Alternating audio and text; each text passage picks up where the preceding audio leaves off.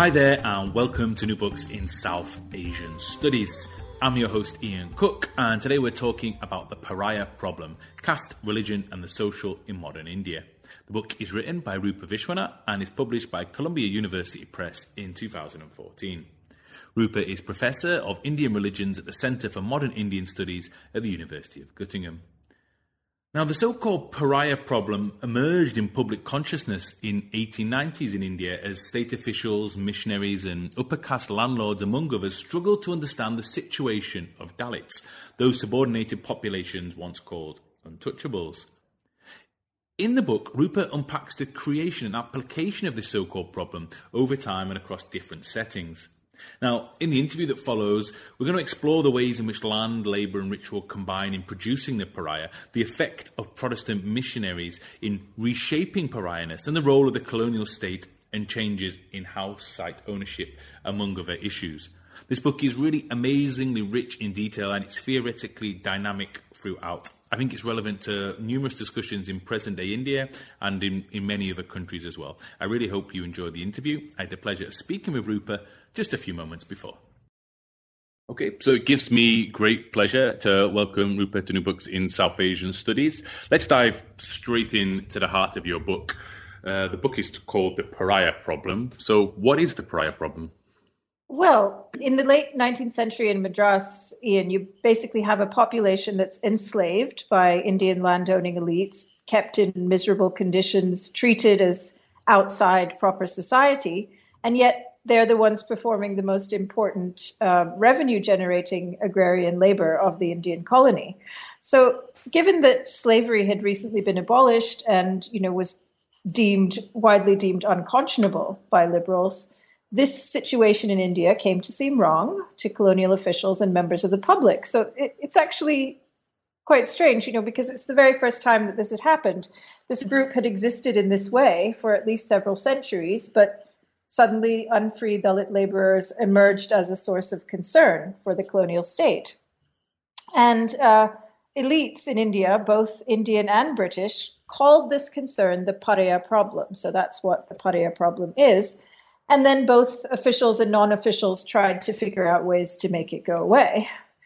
Um, so the book really takes that moment, that emergence of the pariah problem as its starting point, and then tries to see what happened uh, in the next 30 years. What what did people think was really the source of the problem? And did everyone agree on what was wrong? And well, the answer, of course, is no. So, mm-hmm. so you have competing groups of elites, British and Indian, you know, officials and non-officials, a few of whom were actually trying to, you know, free Dalits from what was de facto slavery, but the majority were working hard to make sure nothing was altered because if Dalits had actually been freed, it, it really would have amounted to a revolution. I mean, n- neither native elites nor the majority of colonial officials um, wanted anything to change much because Dalits were the source of this um, this most important um, part portion of the revenue. Um, and then there were Dalits themselves, and I tried to document this as well you know, pe- who had very limited means at the time, trying to make their understandings of uh, what was wrong with their situation uh, be reflected in official policies. So, you know, the rather depressing conclusion that that came out of my research is that although the problem, the pariah problem, was raised, you know, almost immediately elites stepped in to make sure that lasting solutions um, would not be put in place by which I mean such things as, you know, the redistribution of land. So the book's not actually about solving the pariah problem, it's about the means by which its solution was prevented. And uh, even though causes were obvious, even at the time, um, there was widespread denial among Indian elites about how ubiquitous oppression, violence, and landlessness actually were. So, so that's what the book tries to do. Um, but let me just say something about the term itself, Ian, the, the pariah problem. When I first encountered it, I was struck by both words. So, pariah is and was a, a very disrespectful term. It's often used as the term of abuse, and this was true for most uh, names of Dalit subcastes across India. Uh, and then there's the second half. you know, the, the idea of conceiving of a group of subordinated people as a problem. I mean, this is, you know, conceiving of them as a problem rather than the society which gives rise to them. Right? So, so in fact, at just about the same time as the pariah problem was being formulated in India, it's it's interesting. Uh, W. E. B. Du Bois, in his um, work *The Souls of Black Folk*, also referred to the fact that that it was peculiar and unjust uh, that in the U.S. at the time blacks were referred to as the Negro problem, right? So, so in other words, in the term itself, uh, there are these deep prejudices inherent, and we see the effect of these prejudices working themselves out in the years after the term was um, was coined. Mm-hmm, mm-hmm. Yeah. Wonderful. That's really set us up well for the discussion into all the different chapters of the book. But before we before we do go there, I was wondering, could you tell us first a little bit about yourself? What's your academic background? What led you to write this book, and how did you go about doing it? Okay, great. Um, well, I I began to think about these issues in the late 90s and early 2000s in New York. And at that time, uh, the name of the game was uh, post colonialism, really. And at the heart of that was the priority given to this unequal relationship between the colonizer and the colonized. And this was, of course, very important at the time, and it was, you know, a very effective um, riposte to Eurocentrism in some pockets of the academy, which was quite unabashed, you know. But in a certain sense, giving priority to that relationship, which in the case of India could also be glossed as sort of white versus brown, is in fact also Eurocentric, right? So it it it makes the story all about Europeans, albeit in a in a kind of condemnatory rather than celebratory way. Um, and it also flattens out and homogenizes colonized society, which was highly differentiated, especially by caste and class.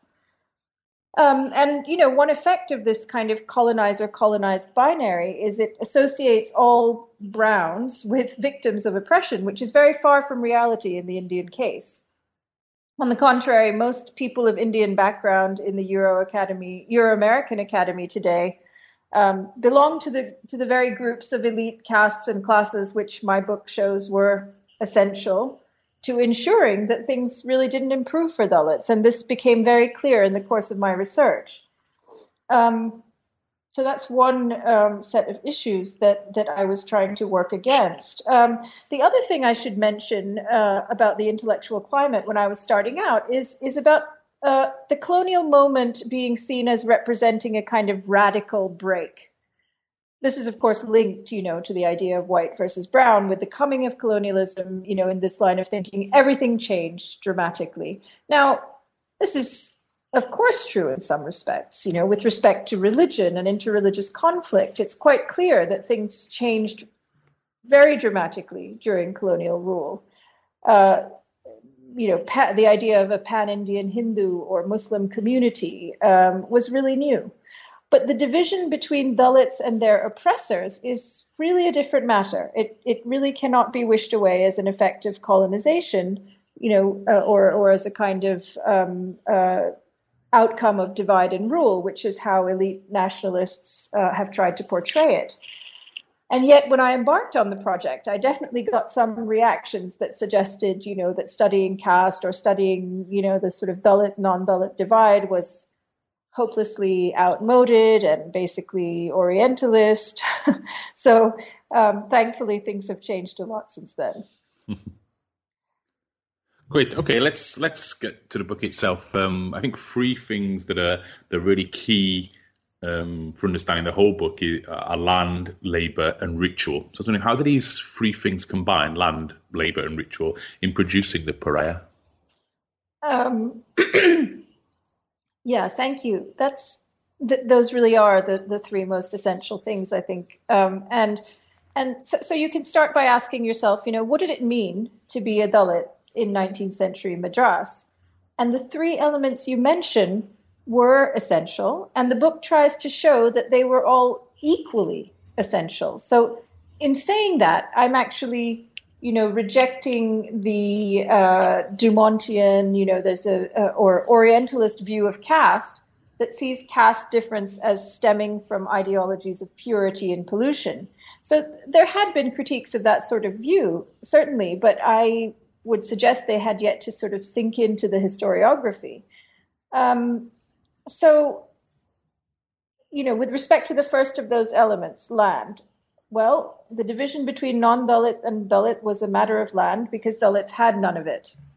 In India's agrarian uh, heartlands, Dalits were actually prevented from owning land, and this is unique to Dalits. So, other low castes were not actually barred from owning land, even if, you know, in many cases they couldn't afford it, and they were not enslaved.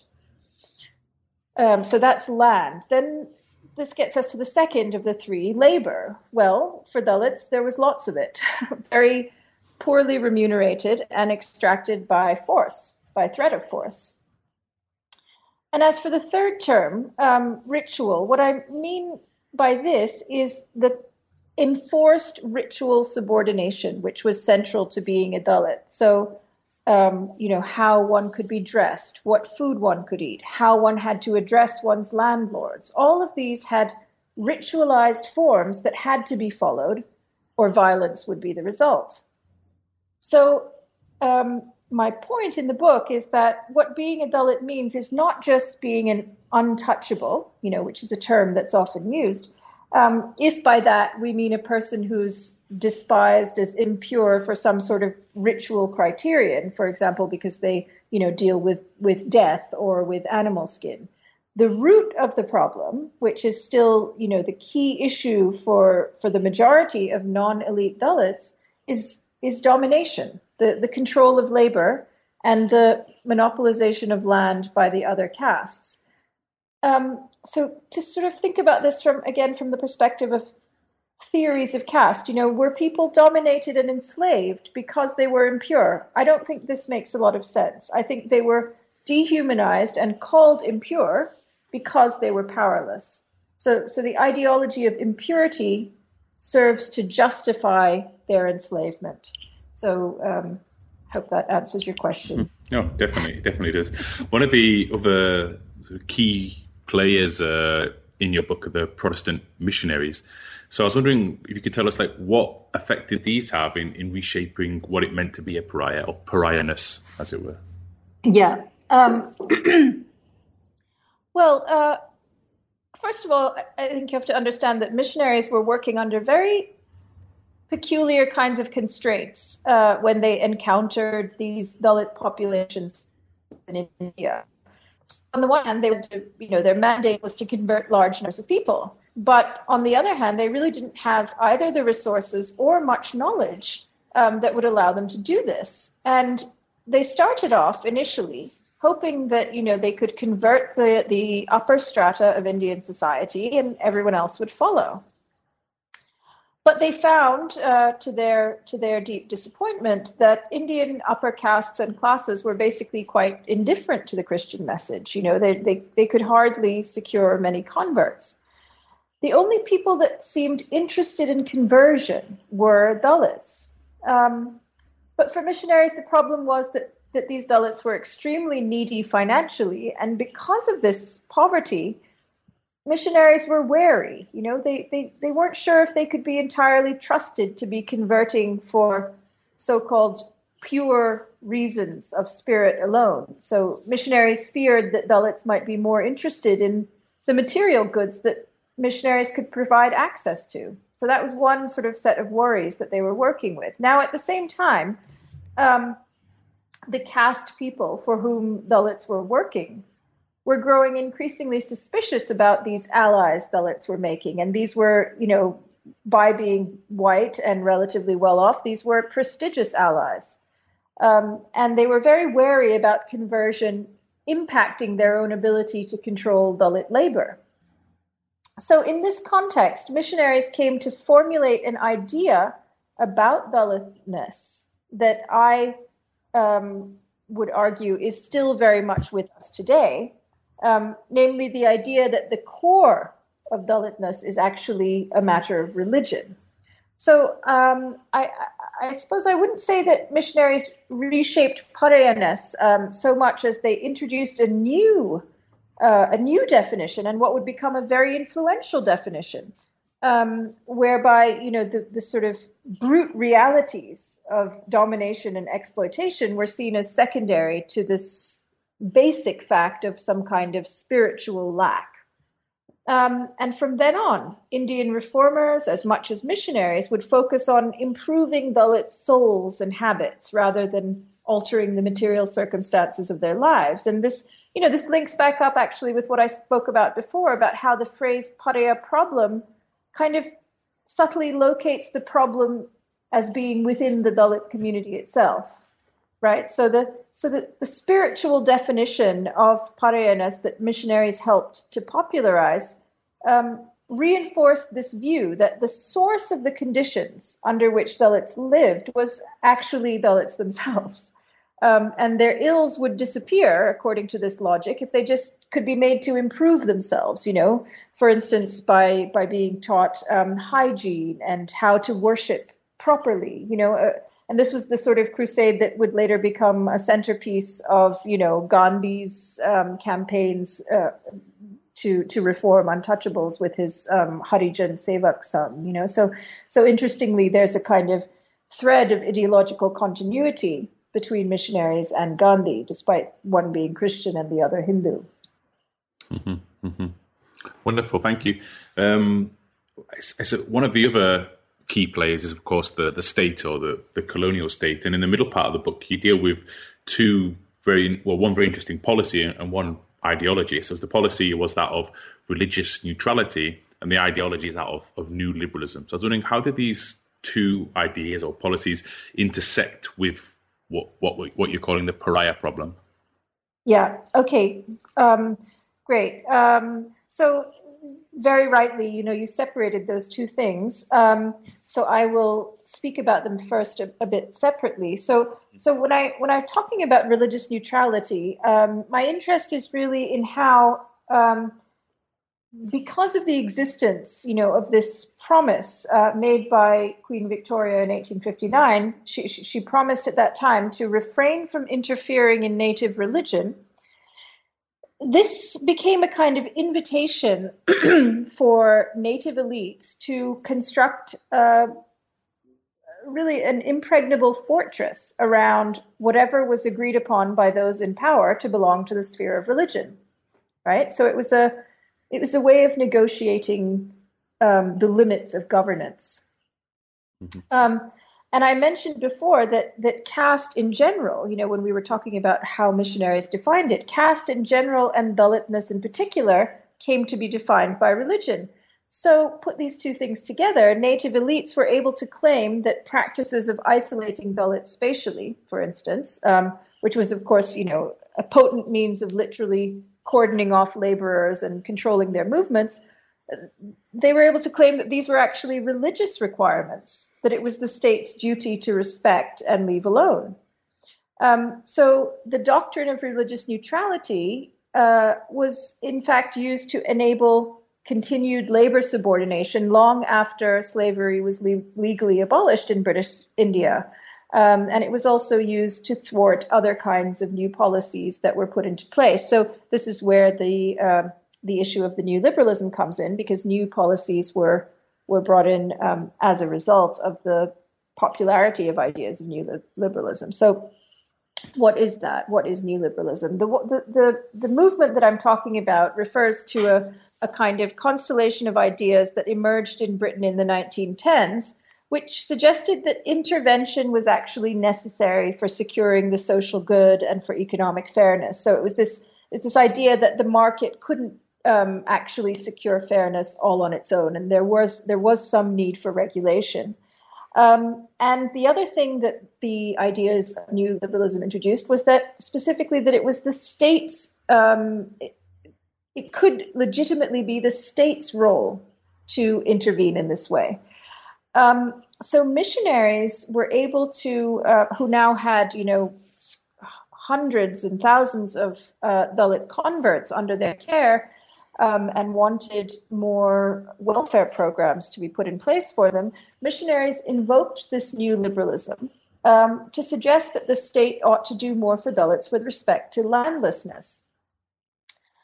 So this led to a kind of joint um, state missionary project to resettle some Dalits. Really, overall, a not very significant number, but some Dalits were resettled on new lands away from their former um, their former masters. And of course, this led to uproar on the part of landlords, and the whole issue of religious neutrality was then raised again. You know, so this time, um, Indian landlords um, criticized the state for essentially what what they claimed was subsidizing the conversion of Indians. And now this is quite ironic because um, you know Dalit's religion had not been anyone's concern prior to this. You know, so so um, when we think about all the controversies about conversion in in modern India, you know, there was a time when really no one even pretended to care what Dalit's religion was, and that was the case. So this was kind of the first time that landlords um, evinced concern for the spiritual lives of the laborers that they employed. Um, and most of now, most of these, you know, missionary-led settlements did not really last long. You know, they were poorly funded, and um, um they so they didn't have a sort of lasting impact. But what happened at the time, which is really interesting, is that the state actually, the, presidency of Madras actually did allocate uh, a, a, relatively significant amount of land specifically for Dalits, um, which is remarkable. You know, it's a remarkable measure, and had it been enforced, it might have been, you know, the motor of, of really radical social change. And um, but it, but it was not um, assigned and and um, legalized properly, and most of this land today has been, you know, illegally usurped by other castes. Um, I suppose one of the key issues that, that comes out towards the end of the book is is the struggles over changes in ownership over house sites. You discuss this in, in chapter seven and eight. And these were really, really were key sites of contest. So why did ownership over house sites prove to be so contentious?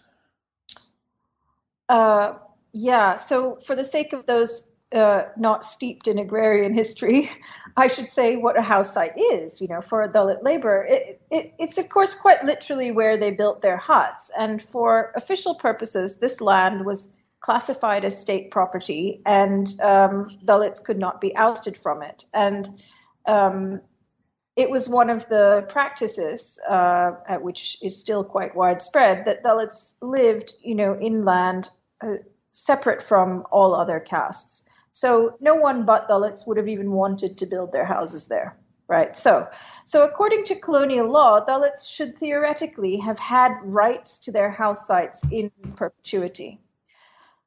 In practice, however, um, landlords were able to successfully claim that they owned these sites, um, and they had done this in pre colonial times with the backing of pre colonial states. Now, why would they even want to make this claim?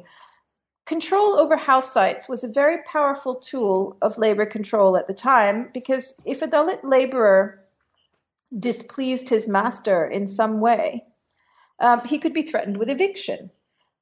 Now, this might not sound that severe, but at the time it was a grave punishment, and it was every bit as effective as other threats like, you know, withholding of grain payments or even torture and beatings. Because where could a Dalit laborer and his dependents without capital or resources go? You know, perhaps to a, a relative's village to seek employment there, but there was no guarantee, of course. So something like eviction could well result in slow and steady starvation. Um, so, so you can imagine how, how effective the threat of eviction was as a tool in enforcing obedience. Um, so, at a certain point, the colonial state recognized that this was going on, that, that landlords were claiming to own these sites and using them to threaten eviction and so on.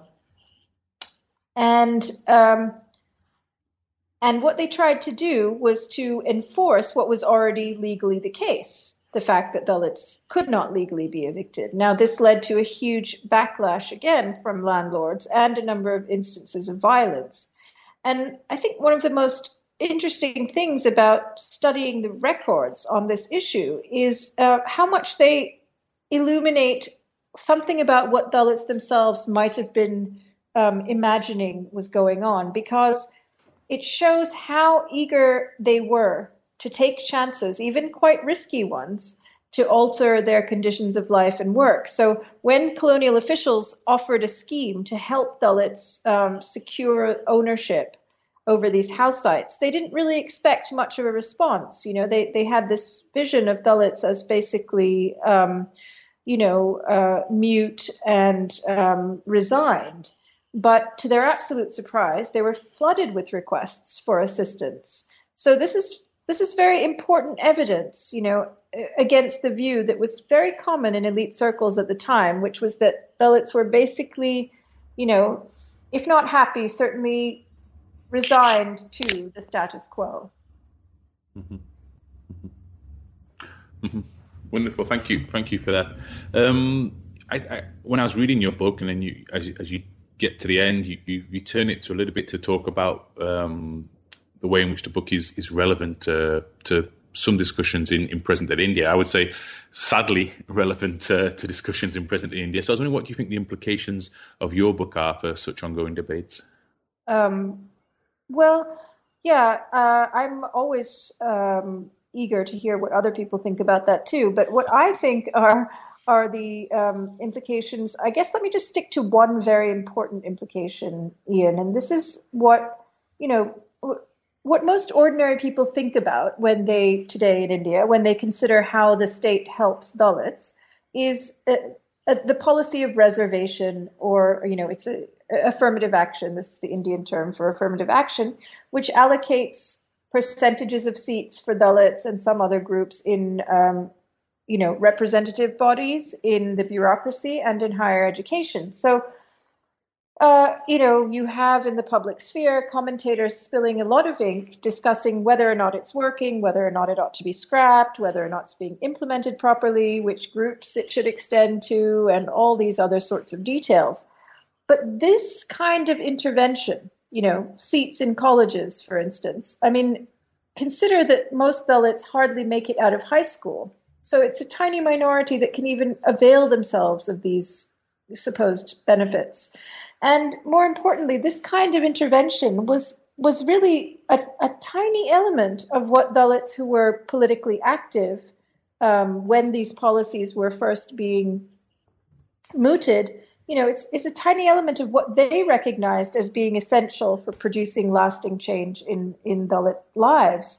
And this is also the case with what people, other, other people were thinking and writing on these issues in the period that my book describes. No one assumed that by having you know, a few Dalit representatives and, uh, you know, a few Dalits in a university, that things would change for the majority of, of the Dalit um, subpopulation. And, and it was really widely recognized that one of the most important um, areas of need was land. So, um, you know, that that's in the book. So, so what we have today in, in current day policy is this highly attenuated reformism, you know, that unsurprisingly has done nothing to change the relative position of Dalits to other castes because it was really never meant to.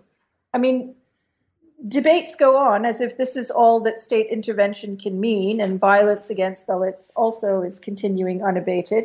But but what I tried to show in the book is that we've ended up today with a highly ineffective form of intervention that was really doomed from the start because it it, essentially represents a compromise between the colonial state and um, native elites. Um, yeah, it's a compromise with native elites, and you know, pardon the pun, it's it's also compromised the future advancement of Dalits. You know, so it's a it's a compromise in both senses. Mm-hmm, mm-hmm.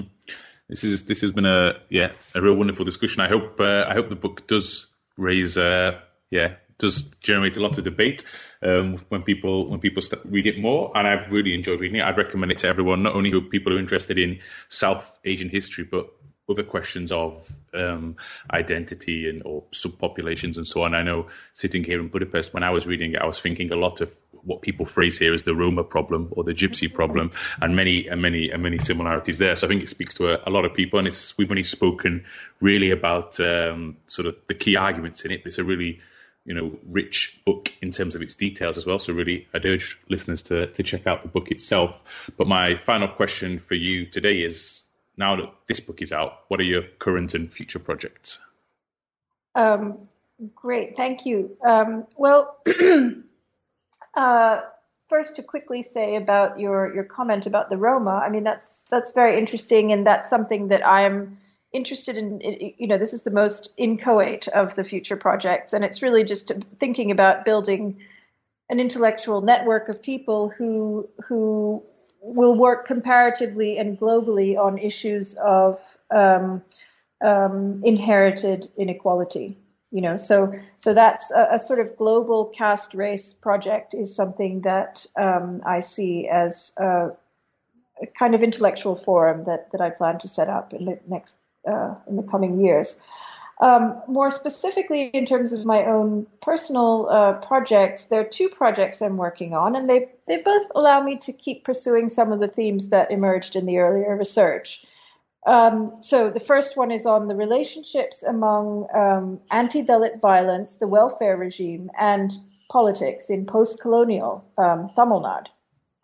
And basically, I try to see how the state, under different political leaders, addresses Dalit citizens in two modes: the the everyday, you know, through the welfare regime, and then the spectacular, namely in the sort of crises provoked by large-scale anti-Dalit attacks, also known as you know atrocity in Indian legal parlance. And I try to trace how these modes of address have led to ideas of the people uh, being reconfigured in this period, which is you know from the 1950s to the 80s.